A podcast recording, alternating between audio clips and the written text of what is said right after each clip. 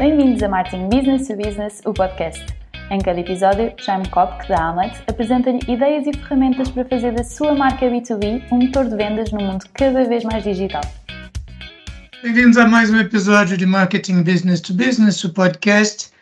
Para uma boa parte das empresas business to business, uh, ao contrário das que estão no grande consumo, os temas ligados ao planeamento e à compra de mídia não dizem muito. Como, em geral, estas empresas lidam com audiências muito mais reduzidas e direcionadas, os investimentos no espaço publicitário, quando chegam a existir, não são, em geral, muito significativos. No entanto, para quem anda no marketing, seja business to consumer ou business to business, entender a revolução que aconteceu e continua a acontecer nesse campo dos mídias, desde a irrupção do digital, é simplesmente indispensável. E para nos ajudar nesse sentido, ninguém melhor do que o Hugo Faria, que é um profissional que está no marketing digital desde o tempo em que ainda fazia sentido usar esse termo que já faz algum tempo, e que hoje, na sequência de uma brilhante carreira internacional, é o Managing Director do Omnicom Group. Então, agradeço a presença do Hugo. Uh, olá, Hugo, bem-vindo. Uh, e peço, uh, peço a você, ao Hugo, que, que se apresente, fale um bocadinho do seu percurso profissional. Olá, Jaime bom dia. É, é, muito bom, sabe bem estar aqui nesta conversa a falar sobre business to business, a falar de marketing com, com outro profissional. E eu vou dar aqui um bocadinho a intro. Uh, já há muitos anos não falava aqui com, com o Jaime, eu conheci o Jaime quando estava na nova base, mas vou fazer o flashback todo primeiro. Então, eu sou profissional de marketing há 25 anos, é assim que eu me identifico, nunca digo que sou uma pessoa da comunicação, uma pessoa especificamente do digital, sou um profissional de marketing, é algo que me apaixona, uh, e já o faço há 25 anos, uh, dos quais metade foram dedicados ao trabalho em agências de mídia, ok? Agências no final do dia uh, dão não só a orientação estratégica, o planeamento tático, a execução, a verificação de resultados, são parceiros críticos das marcas no desenvolvimento do negócio e na relação com os consumidores e com as, com as empresas, quando é o caso disso. Então, uh, trabalho há 25 anos nesta área, trabalhei em, em consultoria e estudos de mercado, um, trabalhei em agências, uh, tive uma passagem fugaz e pequena uh, pelo mundo do media relations, muito no início da carreira, uh, mas trabalhei de facto no Omnicom Media Group, juntei-me ao Omnicom Media Group em 2007 para ser diretor estratégico digital. Portanto, num mundo um pouquinho diferente do que vivemos hoje. Um, durante o meu tempo no Omnicom Media Group, eu tive a oportunidade de trabalhar em Lisboa, trabalhei em Los Angeles, Uh, trabalhei em Miami para a América Latina e para o mercado doméstico norte-americano e tive uma passagem pela meta de três anos em que trabalhava na equipa de grandes contas e as grandes contas que eu trabalhava, primeiro foi as contas Auto, o grupo Volkswagen, o Alliance, Renault, Nissan, Mitsubishi e numa fase posterior em retail e e-commerce trabalhei com a Amazon e com a Netflix. Portanto, uh, este regressei a Portugal em março passado, uh, depois de três anos em São Paulo, que foi uma experiência muito boa para mim, e aqui estou. Uh, espero ter feito aqui o um resumo rápido para não chatear. E é um resumo, é um resumo que dá mesmo a ideia de uma visão muito transversal ao mercado, que já passou, já passou pelas posições as mais variadas e inversas, né, simétricas, vamos dizer assim. Agora, eu queria entender um pouquinho melhor aquilo que é a sua função no Omni Group hoje, porque Managing Director é muito fácil de entender. Um, agora, pelo que eu vi no seu perfil no LinkedIn, Commerce e Platform Innovation é outro, é outro uh, título que é todo um programa, né? Então, pode Sim. explicar o que, que isso significa? Sim, é todo um programa. Então, no, no Omnicom Media Group, que é um grupo de agências de mídia, tem uh, o MD, a PhD, a Heart and Science, tem um conjunto de, uh, de agências de especialidade. Um, nós uh, temos práticas que têm de ser aceleradas, ok? E um, há duas áreas críticas em que eu estou a trabalhar neste momento, e lá está, é todo um programa. Uma área de commerce, e atenção que eu não estou a dizer e-commerce, uh, estou a falar de commerce, porque a experiência hoje é unificada, já não faz sentido uhum. falar como se uh, os silos nos resolvessem os problemas, porque temos a experiência de quem compra online para levantar offline, compra offline quer entrega em casa, compra online quer receber em casa. Esta experiência do consumidor, sobretudo com as marcas de retalho e com as marcas com quem está a lidar e que está a querer comprar ou que está a avaliar para a compra, é uma experiência que, do ponto de vista do consumidor, é única. É? E uhum. até causa ansiedades quando as coisas não fluem e as coisas não, não batem certo entre os vários uh, uh, pontos de contacto que tem com a marca. Portanto, essa experiência unificada é difícil de trabalhar, é difícil de levantar do chão, implica trabalhar com vários stakeholders uh, que trabalham a mesma marca e esse mapeamento tem de ser feito e nós que queremos ser parceiros nessa jornada. Isso é todo um programa, como tu estavas a dizer, e é um programa em que eu estou focado uh, desde março do ano passado uh, e a querer acelerar. Depois há o tema das plataformas. As pessoas têm um entendimento, até da engenharia, que as plataformas são grandes bases, certo? E nós temos inovação de plataformas no sentido em que nos surgem plataformas novas para trabalho, que tendem a encaixar ou não com as outras, e há inovação feita dentro dessas plataformas, ok? Para dar um, um caso concreto, hoje uh, e depois eu sei que vais querer falar de inteligência artificial, que ninguém quer falar de outra coisa, mas fala-se agora em data lakes em clean rooms. Há todo um suporte tecnológico e um conjunto de atividades e disciplinas que permitem às marcas trabalharem sobre os mesmos dados, sem revelar dados pessoais das pessoas, uh, e juntos em sinergia fazer acontecer uma experiência mais customizada a consumidores. Ok? E isso implica uh, não só a plataforma do ponto de vista tecnológico, mas do ponto de vista conceptual. Então há todo um programa, há todo um project management que tem de ser feito à volta disso. E isso é um dos meus focos de atenção uh, para que nós tenhamos uma, uma boa integração de atividades, que é, no fundo, uma das áreas mais difíceis para os diretores de marketing uh, nas empresas. Estão sempre a aparecer coisas novas, como é que elas encaixam no que existe uhum. e como é que encaixam no futuro que eles querem desenhar. E eles ou elas querem desenhar. Portanto, Uh, isto resume um pouco uh, aquilo que estamos a tentar fazer, e ainda por cima é uma jornada que não se pode fazer sozinho. Não há nenhuma empresa que consiga fazer isto sozinha. É preciso, é preciso parceiros, uh, é preciso sócios de negócio que consigam olhar para isto numa, numa sinergia clara que entregue valor para os negócios. Uh, nenhuma agência isolada, nenhum player tecnológico isolado consegue fazer essa entrega hoje. Uh, eu gosto muito de ouvir falar dessa visão integrada, mas você. Uh, e, de, e, de, não haver silos, né?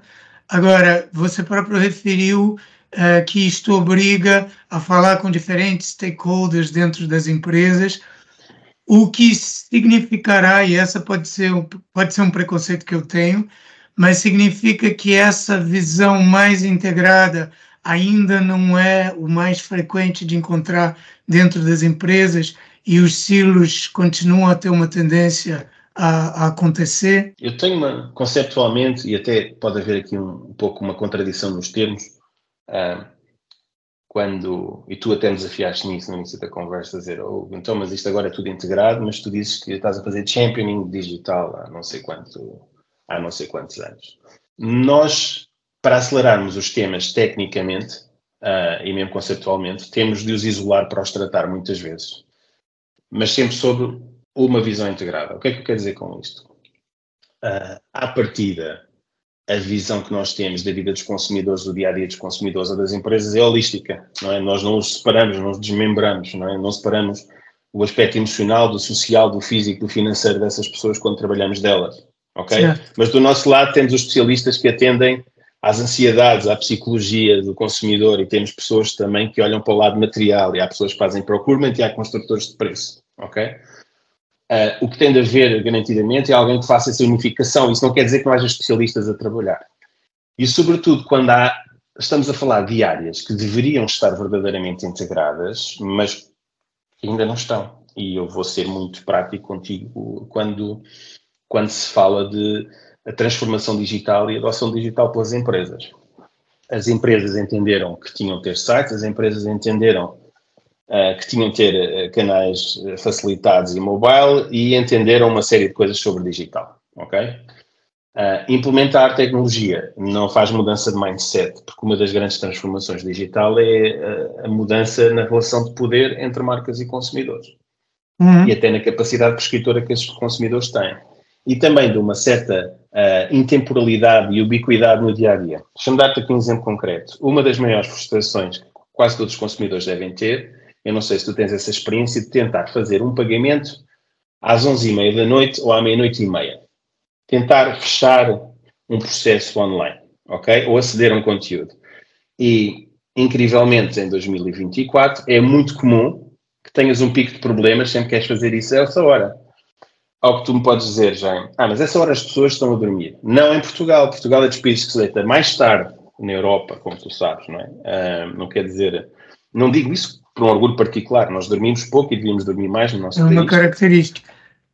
Sim, mas temos dos prime times mais tardios da Europa, ok? Temos as pessoas a ver programas, aqueles programas de 3 horas depois de um jogo de futebol, que são maiores que o jogo de futebol, a falar sobre o jogo e o que aconteceu, não é? Uhum.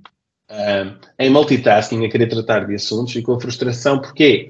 Porque na engenharia a atualização de sistemas faz-se à meia-noite. Uhum. Porque está condicionado entre os humanos que os ciclos de dias fecham-se em ciclos de 24 horas, logo à meia-noite é o tempo ideal para fazer isso. Uh, mas não é, de verdade, não é, não é para os consumidores. Então, tu mudaste os canais, mas não mudaste o mindset que te faz pensar, eu vou ter de mudar comportamentos porque os consumidores mudaram de comportamento também com a adoção do digital. Uh, é muito comum ainda hoje procurarmos preencher um formulário e dá para fazer num certo browser no nosso computador, mas no mobile não funciona. Uh, é muito comum teres uh, processo. Eu fiz um processo de checkout em e-commerce, não queria acreditar. Era um e-commerce para fazer pick-up na loja, ok? Mas eles não me diziam nem quando é que estava pronto, ok? Nem a faixa horária, nem onde é que eu me devia dirigir quando lá fosse, ok? Portanto, objetivamente, o que tu tens é uh, sim uma adoção tecnológica, e essa com algum atraso, porque o consumidor é sempre mais rápido a adotar a tecnologia de, de front-end do que são as, as, empresas a mexer todos os seus sistemas, o que é natural, não é? Uhum, fazer procurement tem, tem impactos muito grandes, mas independentemente disso, as empresas estão muito atrasadas. Não vou dizer, não vou generalizar, mas tens empresas de grande porte e pequeno porte que não mudaram o mindset, uh, mudaram o que mudaram para fazer a adoção de tecnologia ok? E também tens ainda alguns estilos dentro de algumas empresas em que a pessoa do marketing, que no final do dia acaba por ser responsável por essa experiência do consumidor, tem umas portas fechadas e pouco poder de decisão sobre temas que são fundamentais uh, na relação das marcas com os consumidores por via tecnológica. Então começam a ter gatekeepers inesperados no processo. E para te dar um exemplo concreto, tu ainda tens empresas que, uh, bom, um entrave que sempre tem, todas, todas, todas as pessoas de marketing sempre se queixaram e tu tens essa experiência porque trabalhas há muito, muitos anos em copywriting, escrita para, para, para business to business, é o legal, é? Tínhamos essa, essa, essa, não é barreira, mas pronto, é uma barreira natural, não é? Há que proteger as marcas. E hoje em dia tens, uh, no mundo da agilidade e de velocidade, muitas vezes tens gatekeepers em IT que estão a decidir se podes ou não fazer coisas porque há uma tecnologia ali envolvida. Hoje em dia, se tu quiseres adotar em escala um, plataformas para a comunicação das tuas marcas e isso implicar o uso de servidores da tua empresa, uh, a pessoa de marketing tem, não só tem de fazer disputa de budget, como vai ter de se sentar numa conversa harmoniosa e alinhada com pessoas que não têm esse mindset por, eh, não vi dizer por uhum. defeito profissional, mas pá, por standard profissional. Portanto, é preciso isolar para acelerar. Da mesma maneira que há temas sociais, e eu acho que isto é fácil de entender para as pessoas, em que nós falamos da humanidade e da igualdade, não é? Mas temos de isolar temas onde ainda temos problemas para trazer essa convergência e fazer disso uma realidade. Mas se não os isolarmos para os tratarmos, não conseguimos essa visão holística. Portanto, eu acho que há uma, apesar de ser como tu um crente e na minha cabeça estar clara a integração e não conseguir falar de digital separado do resto quando, quando quero falar de, de comunicação ou de marketing, um, sei que se não o isolar não consigo trabalhar. Se não fizer esses isolamentos e esse trabalho por si. Tem o, o yin e o yang da integração e da, e da especialização. Sim, sim, sim. É uma, sim, é uma relação assim. Pronto, você acabou já, já, já respondendo bastante a pergunta seguinte, que era sobre a questão do chamado marketing digital, que é sempre uma coisa que me faz confusão, e eu vou dizendo, já tem, temos até um episódio aqui do podcast que, que é o marketing digital não existe, que é um pouco para para provocar, mas é estranho que isto ainda provoque, porque as pessoas continuam a falar do marketing digital e da transformação digital como sendo uma coisa uh, como se estivéssemos em 2006.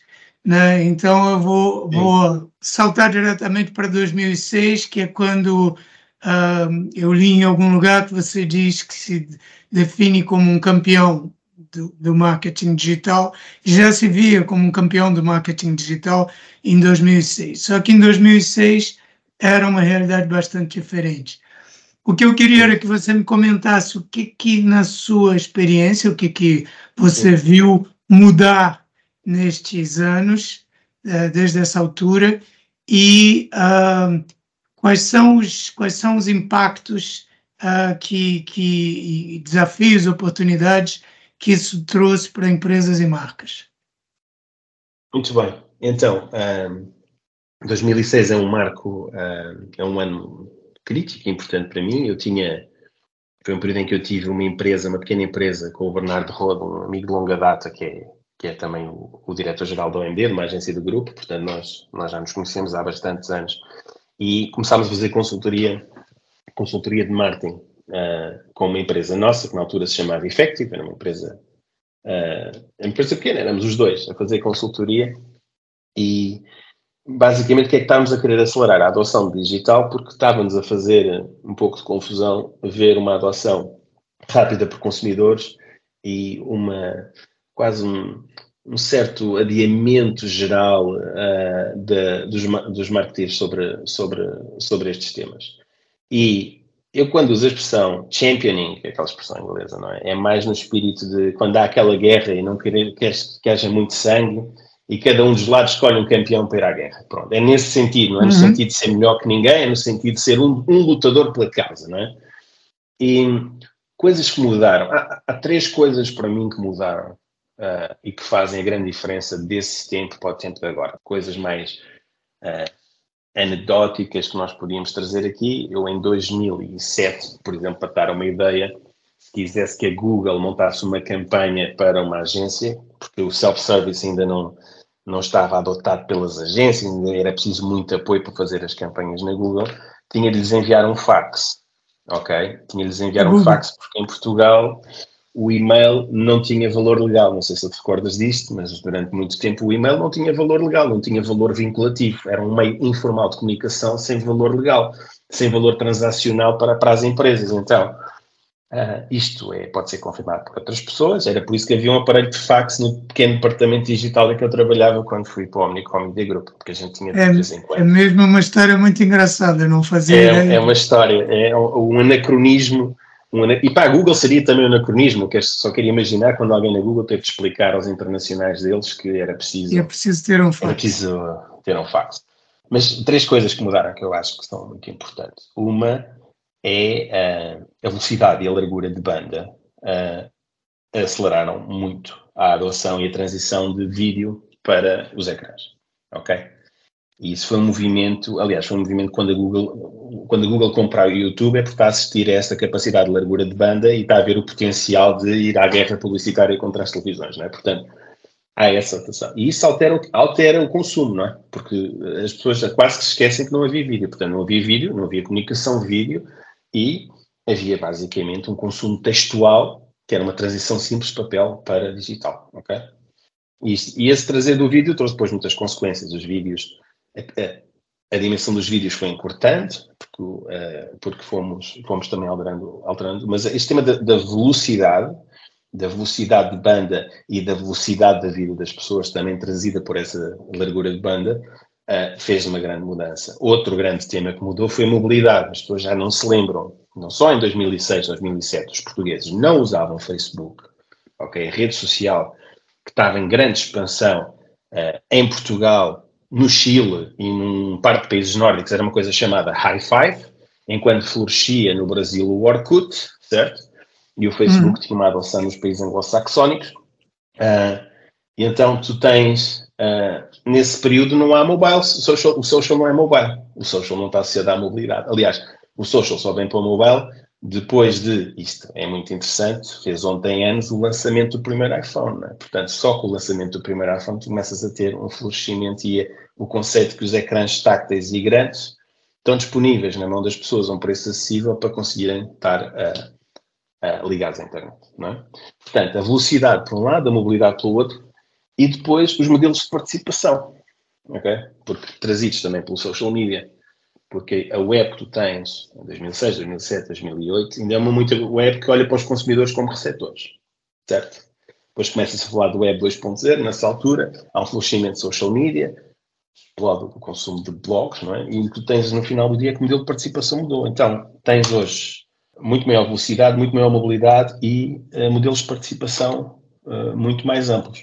E isto faz com que tudo tenha mudado para a comunicação das marcas. Okay? E não é só a velocidade no sentido do consumidor veloz, uh, é a necessidade para as empresas trazer uma coisa nova, que era a prontidão. As empresas agora já não podem ter horas de atendimento. É? A hora de atendimento uhum. agora é, é, é, contínua. Portanto, essas, essas, esses três grandes vetores mudaram muito o que nós temos. Depois o que temos são as tecnicalidades das plataformas que uh, trouxeram detalhe e algumas, alguns perfis de consumo mudaram eu acho que nós não pensávamos nessa altura que alguma vez o podcast ia fazer concorrência à rádio, ok? Ou que a Netflix, que era um negócio de aluguer de DVDs nesses anos, viria a ser uh, um dos maiores players de entretenimento do mundo. Estas mudanças tecnológicas e de canais e de consumo, o que que, de que maneira isso transformou também em paralelo o mercado dos mídias, que é da, hum da mídia publicitária? Sim, tentando arrumar algumas ideias, com muita coisa que mudou. Uma das primeiras que tu tens é que tiveste uma fragmentação uh, em escala dos meios. Ok? Portanto, a minha geração, eu sou uma geração X, portanto eu recordo-me em Portugal ter dois canais e depois ter mais uns quantos e depois aqueles que estavam em alguns bairros da classe média, os prédios juntavam-se para ter um acesso a satélite. Uh, e já estavas com uma fragmentação a acontecer trazida pelo cabo, mas do momento para outro tens um canal que se, que se, conecta a milhões de, destinos, não é? Portanto, a, a, fragmentação não só dos canais, mas a fragmentação da atenção. Tu já não tens uhum. aquela garantia que as pessoas vão estar a ver um evento num momento, porque não têm outras coisas para estar a ver, não é? Uh, portanto, essa fragmentação da atenção trouxe vários desafios. Trouxe desafios de planeamento, uma sofisticação no planeamento, porque agora não, não podes estar em dois lugares, vais ter de estar em milhares de lugares, em milhões de lugares. Okay? Uh, e dentro de um budget. Portanto, tens de estar onde as pessoas estão. Uh, um segundo é a velocidade de resposta e a resposta tática. O tempo em que as agências tinham uh, semanas para preparar alguma coisa mudou muito, não é? Claro que houve sempre as guerras táticas entre os grandes players de mercado, as telecomunicações sempre tiveram muito isso, né, da resposta rápida, mas tu hoje, a expectativa, quer de consumidores, quer quer de, de, das empresas, é de ciclos curtos. Tudo é por ciclos mais curtos. Então a velocidade de resposta tem de ser muito maior. Uh, não sei se as pessoas têm esta ideia. Nós gostamos todos de trabalhar em horários de trabalho mais ou menos regulares, não é? Uh, e não temos estímulos externos constantes para responder em trabalho, a menos que estejamos a trabalhar em emergência, não é? Quando nós vemos uma final de uma Champions League, e há num estádio. Fora desse estádio, tipicamente há contentores que têm pessoas de equipas digitais e outras que estão a garantir a prontidão máxima na resposta e na, nos postings sociais que estão a fazer. Uhum. Ou que tu me podes dizer, mas isso pode ser feito em qualquer parte do mundo, não é? Não, mas tu tens war rooms, war rooms que existem ali à boca desses estádios para garantir que há um awareness daquele momento e que tudo é tudo tem resposta, tudo tem interação.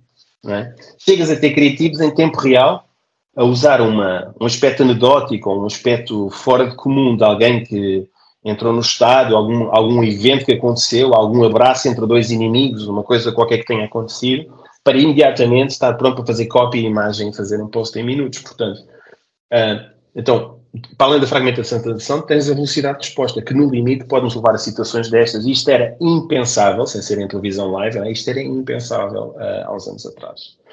Depois tens a expectativa de customização. Tu não queres, depois, depois traz aqui outros desafios com GDPR nos dias de hoje, mas tu tens, uh, tens aqui uma expectativa de que as marcas não podem falar contigo como se nunca tivessem visto e não soubessem o que é que tu queres e, não, e há sítios onde tu não as queres ter de todo, não é? Portanto, há uma espécie de customização pela experiência, pela positiva e pela negativa, não é?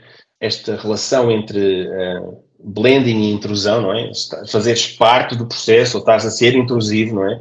Ou de seres para mim ou não seres para mim. Uh, aliás, as pessoas que têm experiência, isto é uma experiência muito básica, as pessoas tiverem um iPhone e não autorizarem a Apple a fazer a passagem de data para uh, o Facebook, vão dar por si em situações muito engraçadas, por exemplo, da, daquelas marcas que têm os que são aquelas imagens seguidas a tentar vender uhum. coisas, a tentar vender coisas que não fazem sentido, não é? Uh, eu sou, porque tenho, isto é muito engraçado, porque eu sendo uma pessoa de marketing, eu não autorizo a passagem dos dados, porque acho que pessoas como eu vão ter de resolver qual é o override para chegar a mim, ok? Portanto, é, é uma espécie de provocação interior que eu faço em mim próprio, não é? Sim. Portanto, há marcas como, vou dar um exemplo sem publicidade, a eles não os conheço de lado nenhum, mas a Temo, que vem vendo todo o tipo de coisas que aparece no Facebook, está constantemente a querer vender, vender lingerie de mulher e sei lá que coisa é que estão a colocar. E no final do dia, porquê é que estão a fazer isto? Porque eu sou invisível, sou novo, sou neutro, sou sempre invisível. Então, há a expectativa, uh, a expectativa do consumidor de que tu entendes com quem é que estás a falar e estás a mostrar alguma coisa de facto relevante. Portanto, fragmentação da atenção, velocidade de resposta, esta customização. E depois há o princípio de que tudo é database, agora é tudo baseado em data, ok? E nós todos os dias produzimos uh, milhões de inputs para data em algum lugar. Uh, e acho que as pessoas não têm noção disso. Uh, é, coisas mais intuitivas. Sempre que eu faço um pagamento em algum lugar, estou a gerar data. Uh, sempre que eu entro no, no site, estou a gerar data. Sempre que eu estou a dar os passos dentro desse site, estou a gerar data. É? Sempre que eu digo coisas, envio texto, estou a gerar data. E isto cria um, um, um mega data pool para toda a gente. É? Pronto. E, e agora, o que é que daqui é significante? É? É, é, o nosso problema não é falta de informação, é o que é que é informação significante e acionável. Pronto. Uhum. Então, estes temas, e eu estou recapitulado, eu tinha aqui escrito, não, não, não decoro bem estas coisas, mas tinha preparado para a nossa conversa esta fragmentação da atenção, a velocidade de resposta, a customização e o tema de tudo ser database. Ok? Dir-me-ás, mas há outros aspectos que estão a mudar. Isso tem a ver com outra pergunta que tu vais querer trazer aqui do AI, não é? Que é assim, há outros aspectos que. Então já, já fica, já fica feita a pergunta, porque é lógico que é o tema. É o tema incontornável em 2000 a partir de 2023 é. ou do final de, de 2022. É o tema Sim. incontornável porque toda a gente quer saber como, qual é o impacto Sim. da inteligência artificial nesse mix todo. É, e, e dentro deste clutter de comunicação, porque parece que de um momento para o outro é, é, a AI é muito mais, ou já traz muito mais ao marketing do que verdadeiramente já traz, ok? É, de, momento para, para outro todos adotaram, todos estão a fazer, mas em boa verdade nós sabemos que, eh, que não é bem assim, não é? Mas eu queria te, uh, queria trazer o que é que traz de novo. Então neste, neste mundo em que nós teremos de trabalhar com muita data e em que temos funções repetitivas ou padronizáveis, ok? Em que se possa ler um padrão, os computadores são particularmente bons a ler padrões, ok? E podem ler padrões com base em muito, muita data. É? é por isso que nós conseguimos fazer grandes agregações e até inteligente nós olhamos para esses padrões. Deixa-me dar-te um exemplo concreto. Todos os dias alguém em algum lugar está a usar o Excel, ou está a usar o Word, ou está a usar uma ferramenta, uma ferramenta de software para fazer documentos num escritório. Não é? Há uma comunicação dessas ações, sem ser desses conteúdos, coletiva à Microsoft. Portanto, a Microsoft sabe no final do dia, ou por amostra, ou por, ou por concessão nossa, saberá o que é que nós estamos a fazer nessas plataformas. Mas um ser humano não conseguiria ler os padrões do que é que toda a gente está a fazer. Houve aproximações, foi isso que deu a evolução. Uh, tu agora tens não só uma capacidade de leitura e de identificação dos padrões, como uh, a sugestão de melhores caminhos. Ok? É por isso que nós não conseguimos decorar um dicionário, certo? Mas a inteligência artificial consegue pegar num dicionário Ou, uhum. ou, seja, tu consegues ter motores de computação que conseguem uh, processar-te dados em alta escala. E isto o que é que te dá no final do dia? Quando se fala, por exemplo, da minha indústria, certo? É a capacidade de olhar para grandes padrões, e nós trabalhamos com muita data, ok? Trabalhar com grandes padrões e identificar melhores caminhos, ajudar-nos a, a, identificar melhores caminhos, sendo que nós conseguiríamos, um ser humano, gerir dois ou três caminhos, eles podem sugerir 30 alternativos? Quanto mais usarmos e planearmos e mais informação tivermos, mais conseguimos enriquecer o trabalho que fazemos. Portanto, há uma substituição de trabalho humano no sentido em que há coisas automatizáveis, ok? Mas há também uma aceleração do trabalho humano no sentido em que conseguem fazer identificação de, de padrões.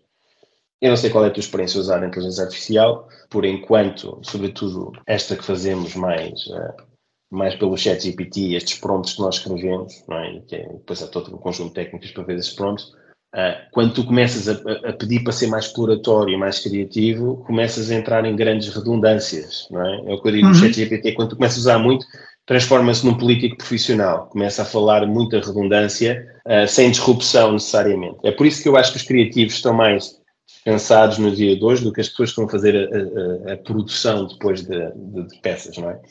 Uh, e como o AI traz a, nos dá a possibilidade de ser mais preditivos nos modelos e nos comportamentos de consumidor, por exemplo, com base na data, ok? Nós temos uma ferramenta que descomplexifica e acelera e isso dá qualidade de vida para as pessoas que fazem o meu trabalho uh, e melhor qualidade de entrega naquilo que existe para as marcas. Ah, mas está ou não a ser feito e quem é que está a fazer? Por exemplo, no meu grupo, só para falar para o meu grupo, nós temos uma ferramenta chamada OMI, que é onde nós fazemos a orquestração das campanhas, ok? E tem uma série de tools lá dentro de uh, curvas de cobertura para garantir que chega ao máximo de pessoas, né? conjugação de cobertura e frequência para entendermos se as campanhas estão a chegar uh, não só em momento certo, não só às pessoas certas, mas também com a frequência certa e eficiente, não é? A identificação de comportamentos. Portanto, temos lá uma série de, de tools que nos ajudam a entender. Por exemplo, no caso de e-commerce, até desenvolvemos recentemente uma que ajuda a prever as vendas, ok? Com base em informação passada. E nós tínhamos esta ferramenta a funcionar e que tinha algum machine learning associado. Mas depois trabalhamos, uh, temos uma coisa que temos uma ferramenta de suporte que está acoplada que se chama Omni Assist, que é o equivalente àquilo que a Microsoft vai ter do Pilot para o Office, que, no fundo, ajuda-nos a acelerar todas essas, essas ferramentas que nós já usávamos. Ok? Ao que tu me podes perguntar, eu não quero antecipar perguntas uh, tuas, mas acho que pronto, é, é, aquela que é expectável toda a gente, é então, mas uh, se a máquina faz tudo, o que é que nós estamos lá a fazer à frente da máquina, não é?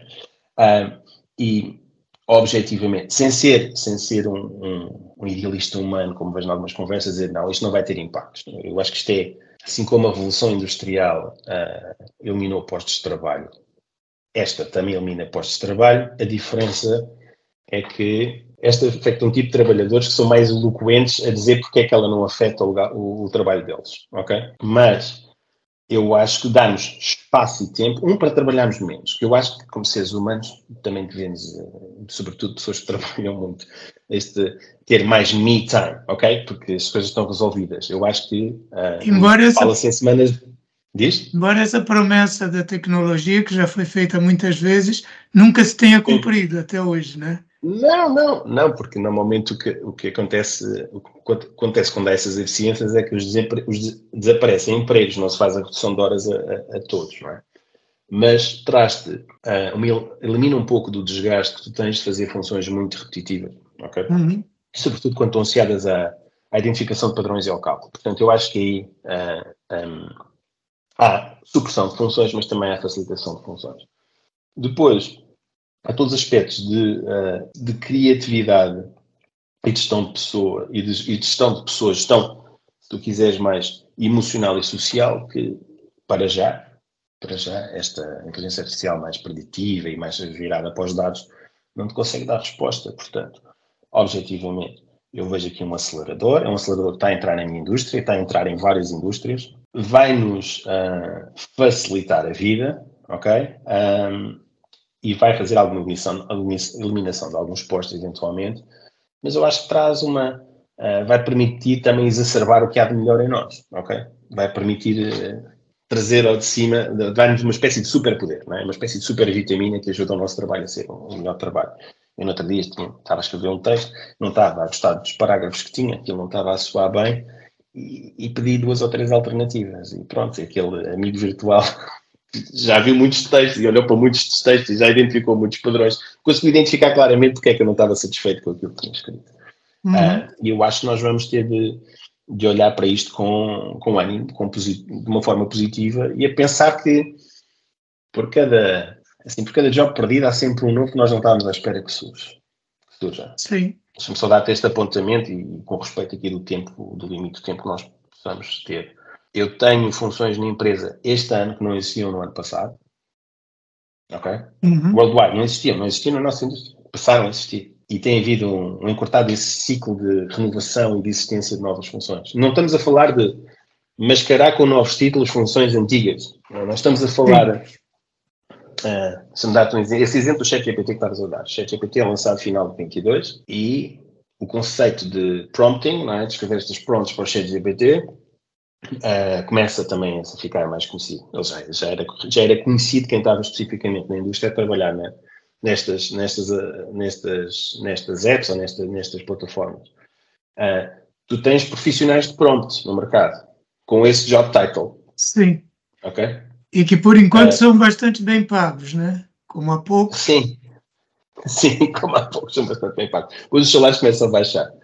mas, mas há, há por exemplo, todo o mundo de, de, de data tinha trazido mais pessoas para uh, trabalho de econometria e trabalho de data mining, certo? E trabalhos de CRM. Depois vêm as leis de proteção da data e isso traz novas profissões e novas empresas que garantem a proteção dessa data e os profissionais associados a isto, ok? Portanto, e de novo aqui fazendo o, o, ciclo completo sobre a inteligência artificial. A eliminação de postos, a criação de novos, uh, a mente humana é por natureza inventiva, exploratória e, e eu não, não é uma questão de esperança, estou mesmo positivo e sei que nós vamos, nós vamos fazer outras coisas. A mim está-me a facilitar muito o trabalho, o AI. Uh, não deixo que escreva por mim, confesso disso, não, não, não uso uhum. o AI para escrever por mim, gosto, gosto de ter personalidade no que escrevo.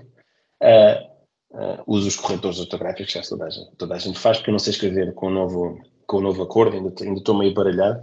E depois de três anos no Brasil, estou com as palavras também um Mais baralhado ainda. Aliás, tu conheces esta realidade, não é? Sim, bastante tempo. Estou ainda um bocado baralhado. Mas, mas pronto, mas não, não, como é que, tu me disseres, então, mas e as pequenas e médias empresas vão fazer o quê com AI em 2024? É um tema que eu acho, que eu acho crítico. Não é o chat GPT que lhes vai resolver temas, em algumas talvez resolva, ok? ou esse tipo de ferramentas, mas vai, eles vão começar a ver nas ferramentas que usam no dia a dia, nas plataformas que usam no dia a dia, até nas empresas de, de software. Eu sei que tiveste já o Rogério, o canhoto da PHC aqui a ser entrevistado, não é? O PHC já tem, já uhum. tem o uso de AI nas plataformas deles, não é? Sim. Uh, uh, nos softwares deles. A Microsoft está a fazer essa implementação, portanto, vem por essa via das grandes empresas e também vais começar a ter os providers que têm produtos são produtos light, no sentido que não são de grandes implementações, que vão permitir a essas empresas fazer um melhor trabalho. Mas ainda está muito, muito para vir. Aliás, nós, o que nós falamos é a ponta do iceberg. Nós estamos a falar de uma coisa, estamos a falar de plataformas de AI que, apesar de toda a complexidade que têm de, de machine learning que está por trás e de, daquilo que nos conseguem dar de resposta, estamos a falar de uma que é de produção textual, que é a que está mais conhecida, mas as mais interessantes que estão a acontecer não são essas. Por exemplo, na, na indústria automóvel, tu já tens otimização de processos de, de assemblagem dos carros na linha de produção, otimizados por inteligência artificial, com base em câmaras e velocidade de output. Uhum. Okay? Uh, a Audi já faz o desenho de jantes com base em inteligência artificial. Uh, jantes, que não sabendo muito sobre jantes de carro, mas sabendo que uh, por muito que tu queiras inovar, há uma importância importante na parte técnica, né? não é na aerodinâmica, não é? Né? E esta identificação de padrões e a construção dos desenhos, eu sei que a Audi também já faz por essa via, não é? Tu já tens este exemplo da assemblagem que eu estou a dizer, mais metade da indústria automóvel já o utiliza, ok? Então, nós, sem sabermos, já temos muito disto a funcionar. A Amazon usa desde uh, ah, 1999, ok? Sim, é verdade. É, aquele motor de sugestão que eles têm, não é? Claro. Que, que, é um processo de machine learning, foi implementado na Amazônia em 1999. É, é assim recente. Sim, e que ilustra bem, por, por acaso eu já estava pensando na Amazon quando você falou na relação ambivalente que nós temos com o uso dos nossos dados pelas empresas, nós todos gostamos das sugestões da Amazon ou do Spotify ou da Netflix, mas não queremos que eles saibam muito sobre a nossa vida. Então, sim, sim. só a propósito desse, desse uso específico da, dos dados. Uh, Hugo, entrando agora mais uh, diretamente aqui no, no tema do podcast, que é o business to business, obviamente.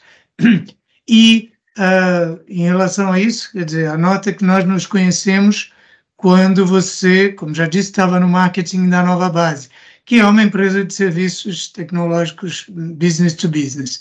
E eu imagino que hoje a sua principal preocupação sejam as marcas de consumo, mas os seus clientes diretos são justamente esses anunciantes, ou seja, são empresas. Hum. Ou seja, você está, como eu, né, numa empresa business to business.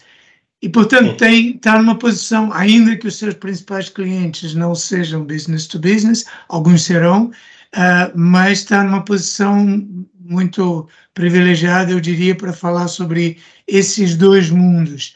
Um, quer dar a sua perspectiva sobre como é que eles comparam, o que, que eles diferenciam uh, e, especialmente, o que, que as empresas uh, business to business teriam a aprender com as business to consumer, com quem você lida diariamente?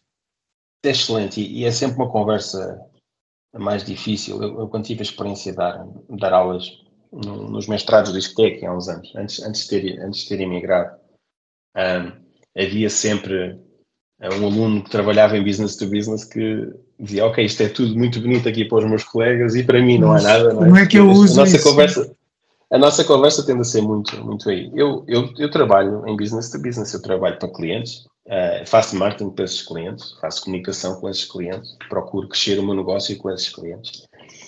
E uh, há temas de, de, diferenciação que eu acho que são importantes, uh, sabendo que há muita literatura sobre o tema e se calhar mais, seguramente mais sistematizada. O primeiro é que quando nós falamos com uma empresa, falamos com um, um organismo que está povoado de stakeholders. É? Portanto, nós não estamos a falar com uma pessoa com uma identidade, estamos a falar com um conjunto de identidades, ok? Que sim trabalham sobre uma umbrella de uma estratégia, mas uh, é comum, quando nós olhamos para um consumidor, fazemos a caracterização do consumidor. Quando, quando nós olhamos para uma empresa, para além de caracterizar os princípios, as estratégias, os valores que a empresa possa ter, fazemos tipicamente um stakeholder mapping, não é? Uhum. Uh, nós temos esta experiência, muitas vezes, eu vou usar a expressão mandar porque é mais coloquial e estou a tentar ser coloquial na nossa conversa, não é? Não estou, não estou a tentar ser, a ser, a ser muito polido, mas o, o, que é que tu tipicamente tens nesse stakeholder mapping? Tens alguém que manda no dinheiro, pode ser até um gatekeeper, ou alguém que a função é não deixar sair dinheiro. Tens uma pessoa tipicamente que quer fazer crescer o negócio, ok? Tem um foco, pode ser uma pessoa de vendas, uma pessoa de marketing. Às vezes são os dois separados e tens de agradar os dois, falar com os dois. E depois tens um conjunto de gatekeepers internos que protegem selos, não é? Vou dar um exemplo concreto. Eu quiser fazer uma atividade de commerce com um cliente qualquer e, que a atividade de commerce tem uma componente forte de, uh, de plataformas digitais, ok? Essa empresa vai ter uh, um procurement que vai decidir se eu posso ser ou não fornecedor, que terá regras para eu trabalhar com eles, que vai, vai, vai dar orientações no preço e na, na extensão de contratos em tudo isso. É? Tipicamente essas pessoas isso está a fazer prospeção, está-me a comparar com outros, está-me a pôr num concurso. É? Portanto, depois essa pessoa do procurement. Tens um diretor de marketing que quer, quer que as atividades deles façam uh, uma geração forte de vendas, mas continuem a construir marca. Não é?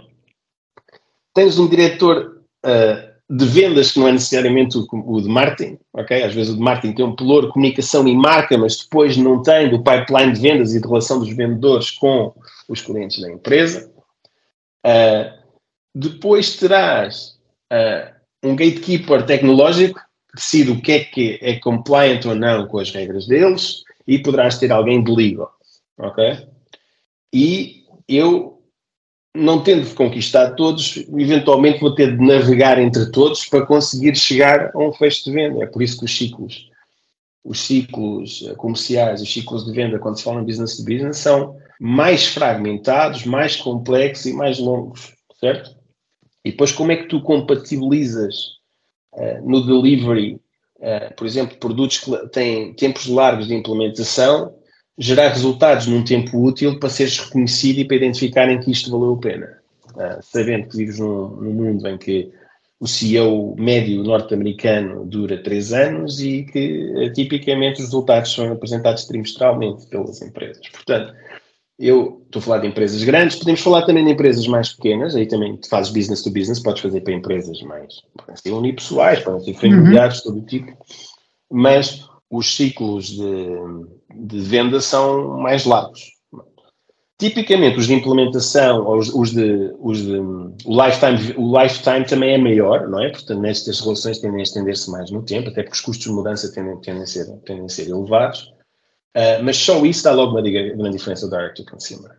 Às vezes o direct to consumer vive de venda por impulso, ciclos curtos, uh, produtos por ciclos longos, para tu teres uma ideia, ciclos longos tens na indústria automóvel, tipicamente de construção até a aquisição e até depois trazer ao pós-venda e trazer uma nova aquisição. Portanto, mas se falares em CPG, são ciclos muito mais curtos. É? O único ciclo que é longo é o de construção de marca, tipicamente, se for bem feito. Portanto, tens essa grande diferença, que é este stakeholder mapping, se tu quiseres, tem de ser feito. Outro é os horizontes temporais, estava aqui a falar, porque os horizontes temporais não são comparáveis.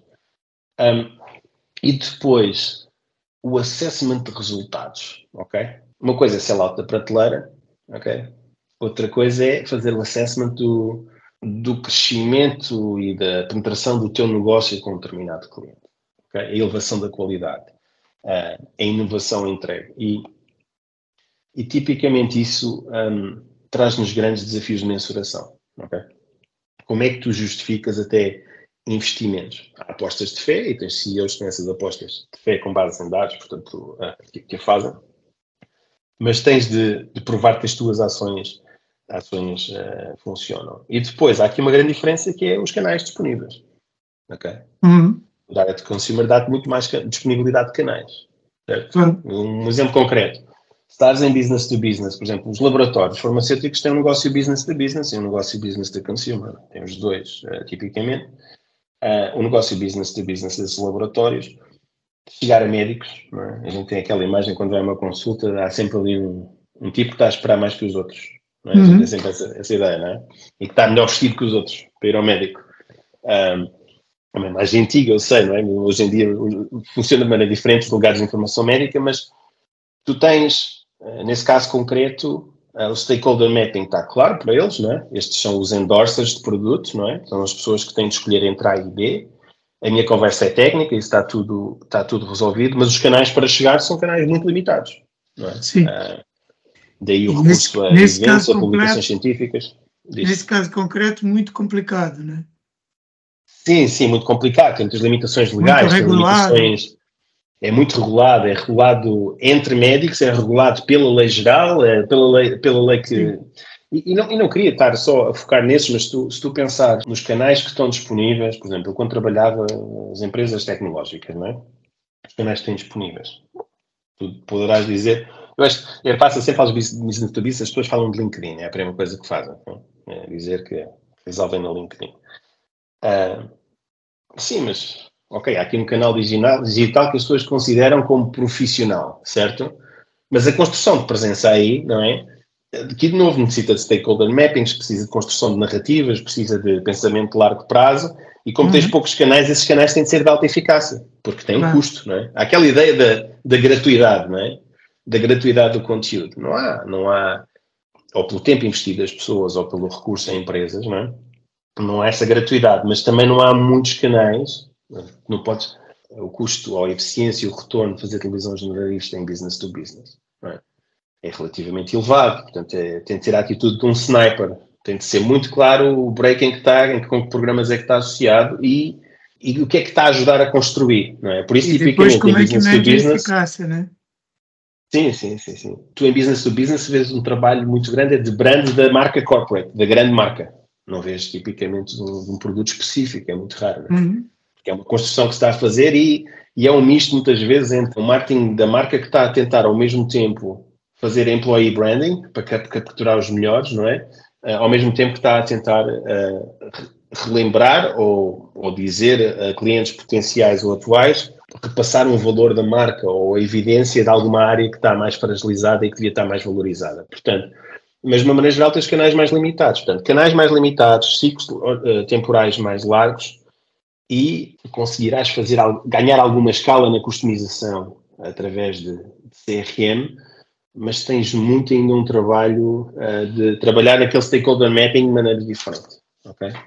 O CFO quer ouvir de uma empresa Uh, o que a pessoa de procurement quer ouvir não é necessariamente o que a pessoa de marketing quer ouvir. Não estou a dizer que eles sejam contraditórios nos termos, mas as evidências que tu tens de dar a cada um são, e, e o estilo de comunicação é necessariamente diferente.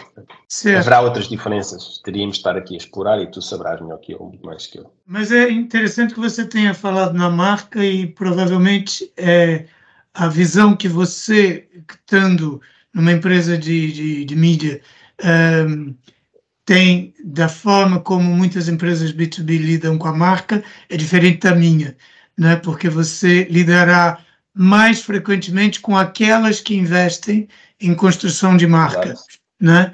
E, e eu queria que você é, comentasse isso, porque é um tema, ao mesmo tempo que finalmente começa a ser falado, é, de uma forma um pouco mais interessante, o papel, o papel que a marca tem também para as empresas business to business e que, uh, que há, há, um investimento de marca das empresas business to business que sempre aconteceu, mas que para mim, pelo menos, fez sempre muito pouco sentido, que é o papel de criar uma marca institucional, mas que depois não sabia exatamente para quê.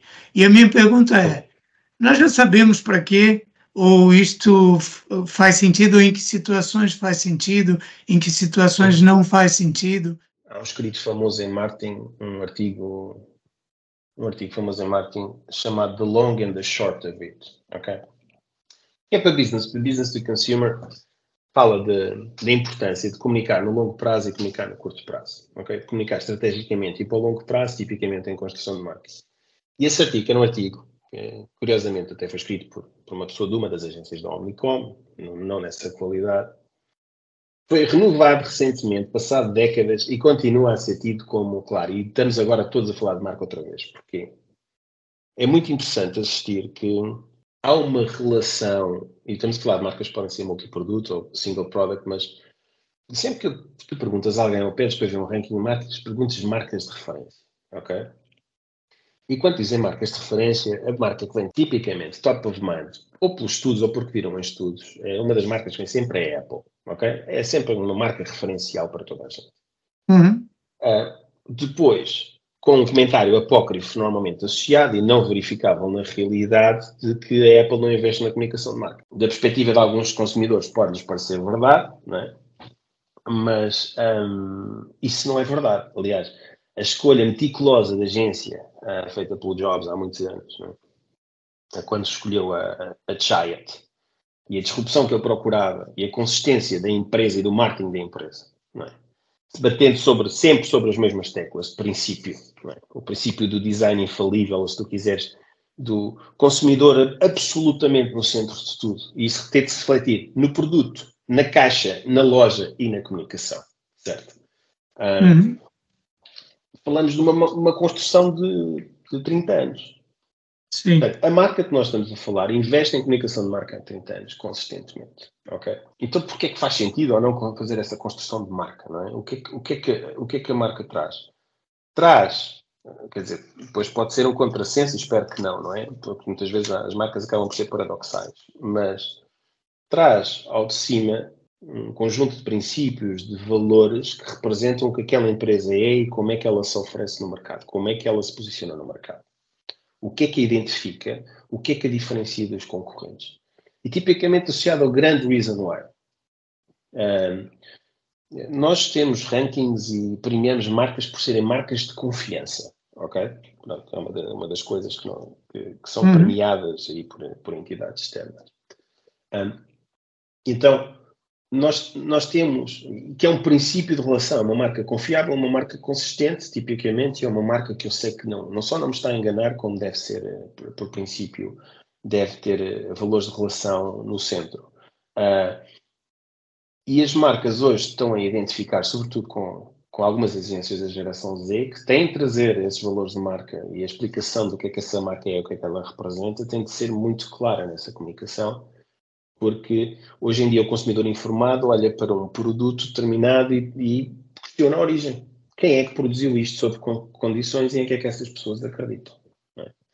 Na geração X nós não somos tanto assim, eu não sou tanto assim, é? mas hum, nós já começamos a ter consumidores a perguntarem se aquela marca uh, é, é, orientada pelos princípios da sustentabilidade, se aquela marca é fair no dinheiro que paga aos seus colaboradores, se aquela marca não está a destruir o planeta, se aquela marca tem margens justas ou se está a fazer esmagamento a montante dos fornecedores para oferecer baixo preço para competir, se aquela marca está a usar lítio proveniente uh, de um país em África onde as pessoas estão a, a, a guerrear uh, pela, pela, pela propriedade e pelo controle dessas produções de lítio para as baterias. Portanto, tu tens hoje as marcas, não só com a construção que sempre tiveram de fazer, que é a, a umbrella de valores, a umbrella de princípios e também a, a, de princípios de design, princípios de qualidade, que depois perpassam os produtos e as submarcas que essas marcas têm, é? começas a ter aqui uma, uma exigência muito maior de quem é esta pessoa, se tu quiseres, não é? Ou se esta marca fosse uma pessoa, não é? Se, se é uh, alguém com quem eu quero viver, se é alguém com quem eu quero conviver, se é um parceiro de jornada que eu quero ter na minha jornada. Pronto. Uh, e ao nível da marca que isto se faz, este trabalho. Depois, a venda de produto dá-te o sell-out no, no, curto prazo, não é? Ou seja, tu consegues, em ciclos mais curtos, fazer apostas de produto e fazer por aí os teus, uh, a tua força, mas é assim, porquê que há marcas que têm patrocínios e endorsements que são os mesmos há 20 ou há 30 anos? Okay? Uhum. O que é que isso está a dizer aos consumidores? Não?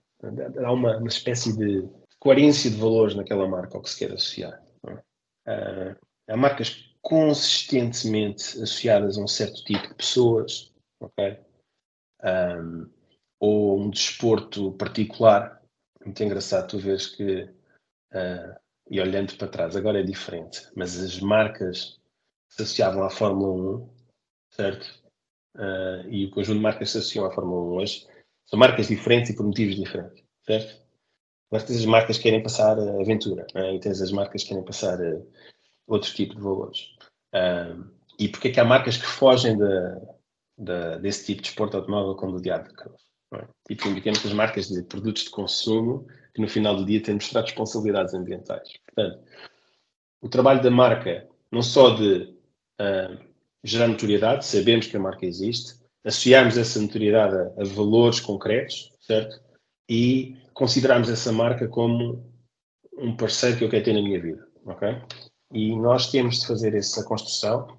Uh, não sei se foi há não sei se foi David Acker ou Keller, já não me recordo, que disse que a marca é um construto, não é? É uma construção uhum. que é feita, é o resultado de uma construção um, e que tem de ser, uma vez, essa construção é permanente, Porque como vive num mundo em mutação com consumidores em mutação, ela tem de ter um trabalho permanente e contínuo.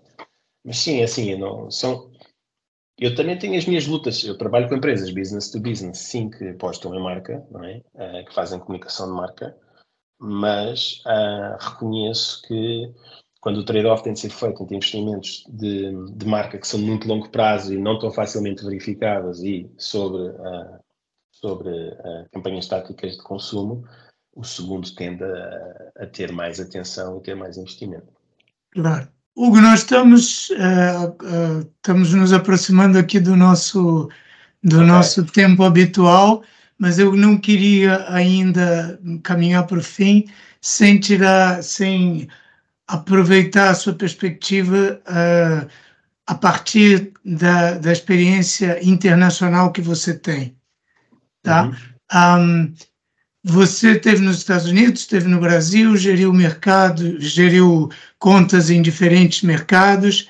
Um, eu queria saber como é que essa experiência influenciou a sua abordagem ao marketing, mas uhum. também que insights você trouxe para Portugal sobre Portugal. Ou seja, como é que foi a volta uh, para trabalhar em Portugal, tendo estado nesses mercados e trabalhando em, uh, são países maiores, são mercados maiores. Uh, o que, que hum. significou, uh, o que, que você trouxe como visão sobre Portugal? Assim, eu tenho, e tu tens também, é? também tens essa experiência, não é? Nós, quando saímos do nosso país um, e vamos para um, país diferente, absorvemos absorvemos aspectos culturais novos, maneiras de trabalhar novas, não é? que refletem no escritório, refletem nos consumidores com quem a gente trabalha ou nas empresas com quem a gente trabalha.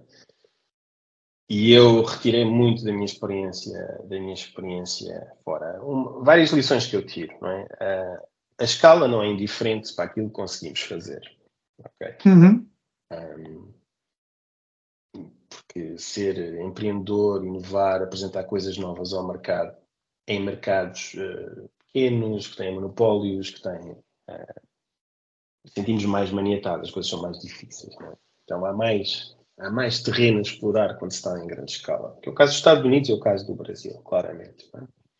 Portanto, isso foi uma, uma das aprendizagens. E, e que não tem só a ver com, com os aspectos de, da escala, da quantidade de consumidores e de, e de, empresas trazerem mais dinheiro para a equação e mais dinheiro trazer mais oportunidade. Alguns países, no caso dos Estados Unidos, um, é muito fácil fazer negócio. Eles estão desenhados estruturalmente para fazer negócio. Uhum. O Brasil tem coisas mais parecidas com Portugal, é preciso muitas licenças para fazer coisas, é? é preciso um negócio que eu achei muito engraçado quando eu vivia em São Paulo, que é um negócio fluorescente, grande e com muita presença, é o um negócio de notários. Sim. Há três maneiras de reconhecer assinaturas no Brasil e, e nós vamos com o papel com a assinatura errada e temos de voltar para trás porque é a diferença entre autenticidade e semelhança são coisas diferentes. Pronto, é, está aqui uns fenómenos. Nos Estados Unidos, qualquer empregado bancário praticamente pode reconhecer uma assinatura em qualquer balcão de qualquer banco está desenhado para, para acelerar e vai ter muito menos licenças para abrir negócios. Eu não estou a falar do lado só do empreendedorismo, mas isto espelha muito a dinâmica de mercado. Então, mercados, no, no caso dos Unidos, muita escala e em cima da escala, muita facilidade em fazer negócio. Então, uhum. As coisas fluem de outra maneira. E porque há muita escala, muita facilidade em fazer negócio, a competição sente-se muito mais. Não é? Portanto, há muito mais competição e é essa competição dá ali um ânimo e dá, a empresa fechar todos os dias, abre todos os dias, e isso é uma coisa que acontece com, com naturalidade, não é? E que nos impele para a frente. E esse trabalho de escala traz-nos, mostra-nos o potencial que a escala pode trazer e recorda-nos muito de, das limitações que vamos, que vamos tendo, sobretudo quando no caso que, que em Portugal. O que trago novo é que escala também não justifica tudo, portanto, o insight que eu trago é escala ajuda muito, mas escala, falta de escala não justifica não fazer coisas, não é? Não justifica uhum. tudo. Às vezes é um, é um exagero que nós temos do nosso lado. Depois. E uma desculpa, uh, né? Sim. Depois nós temos um mercado que, sendo pequeno, olha muito para o trabalho que fazem marketing de uma forma muito homogénea.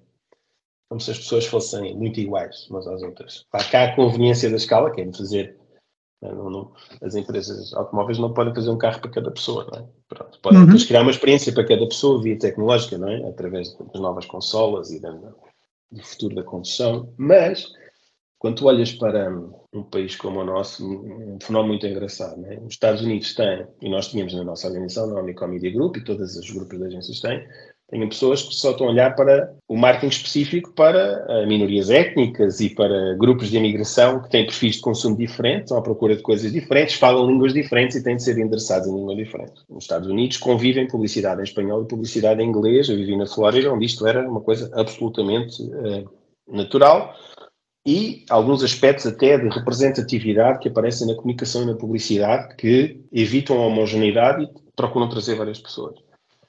Aqui ainda vamos tendo, aqui em Portugal, ainda vamos tendo, e acho que é uma coisa que podemos ir mudar, até porque podemos fazer customização em escala pelos meios digitais, portanto podemos adaptar algumas coisas, não ter a comunicação tão, tão homogénea e tão, tão convergente. No período que eu tive no Brasil, foi um período de três anos, houve uma grande progressão na adoção de, de comunicação, as pessoas não sabem isso, 51% da, da, dos brasileiros são negros, portanto e a comunicação publicitária, se tu bem te recordas, no Brasil era uma comunicação publicitária de brancos, basicamente.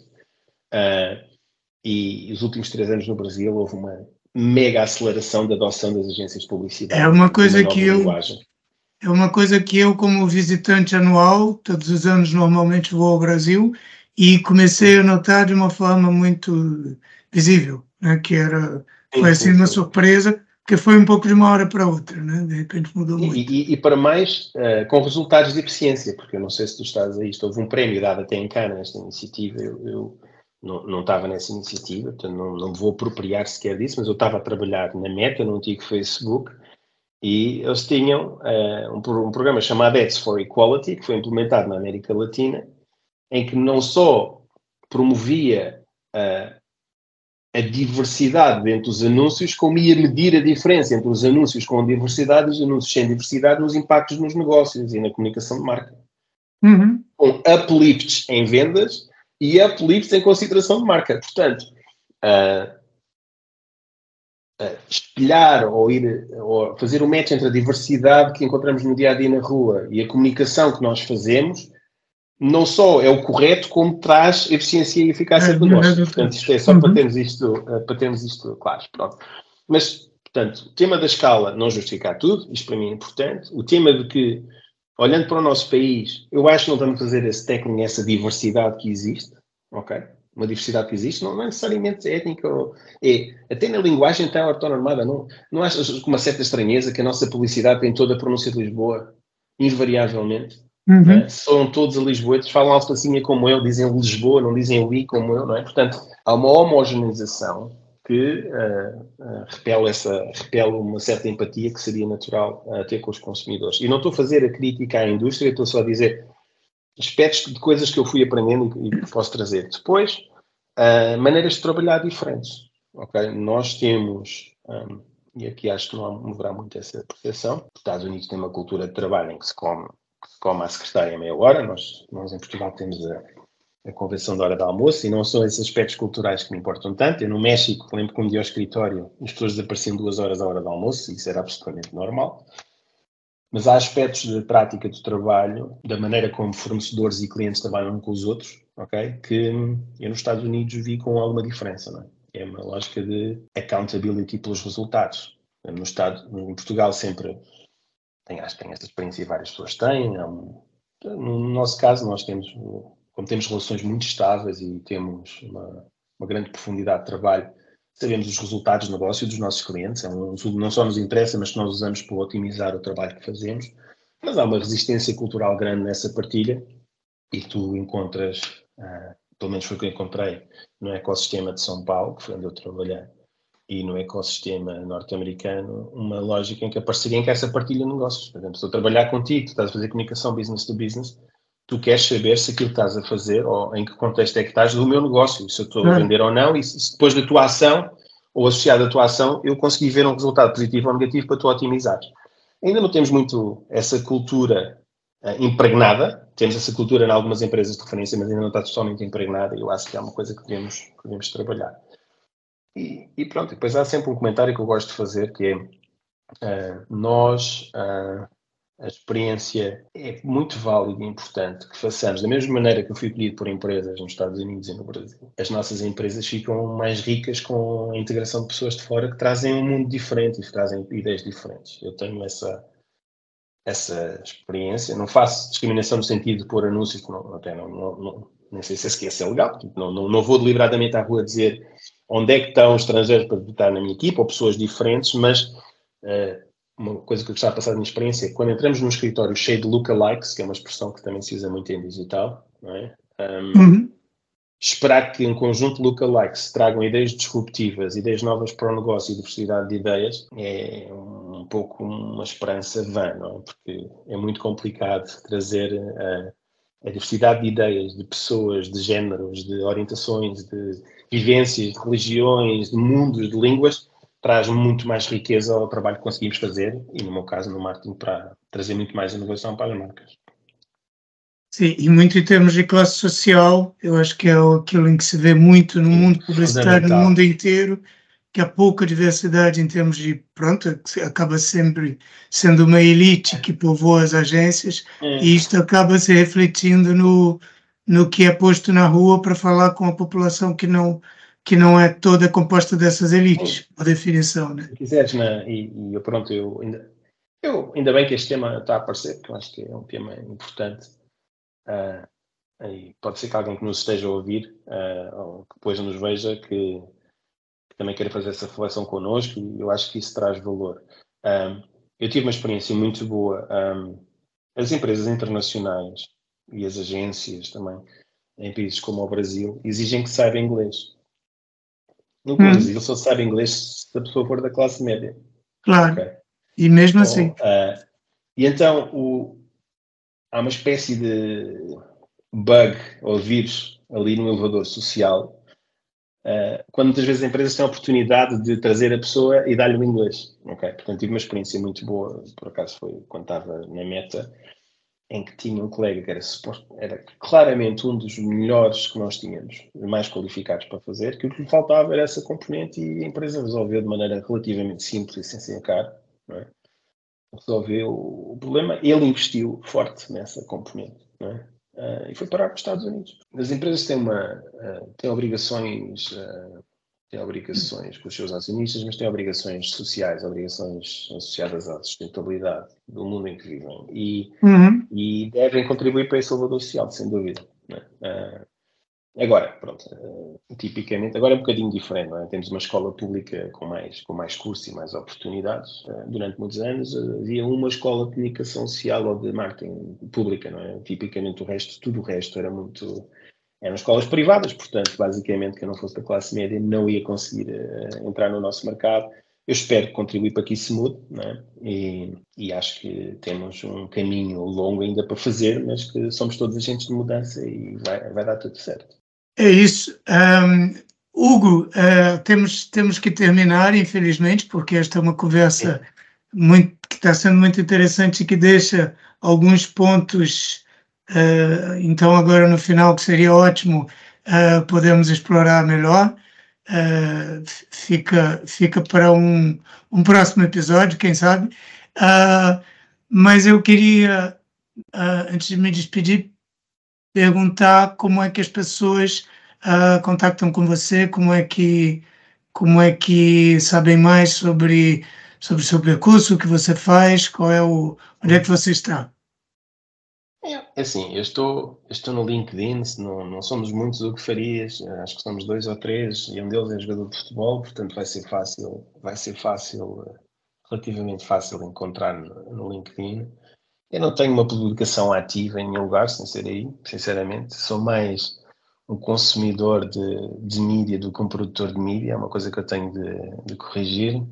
Uh, mas encontram-me pelo LinkedIn. Um, se eu não aceitar de imediato, se não responder de imediato a alguém que faça sentido estar na minha rede, tenho uns dias complexos e confesso que tenho as notificações desligadas para quase todas as, as apps, senão não consigo trabalhar no dia a dia. Claro. Basicamente é isso.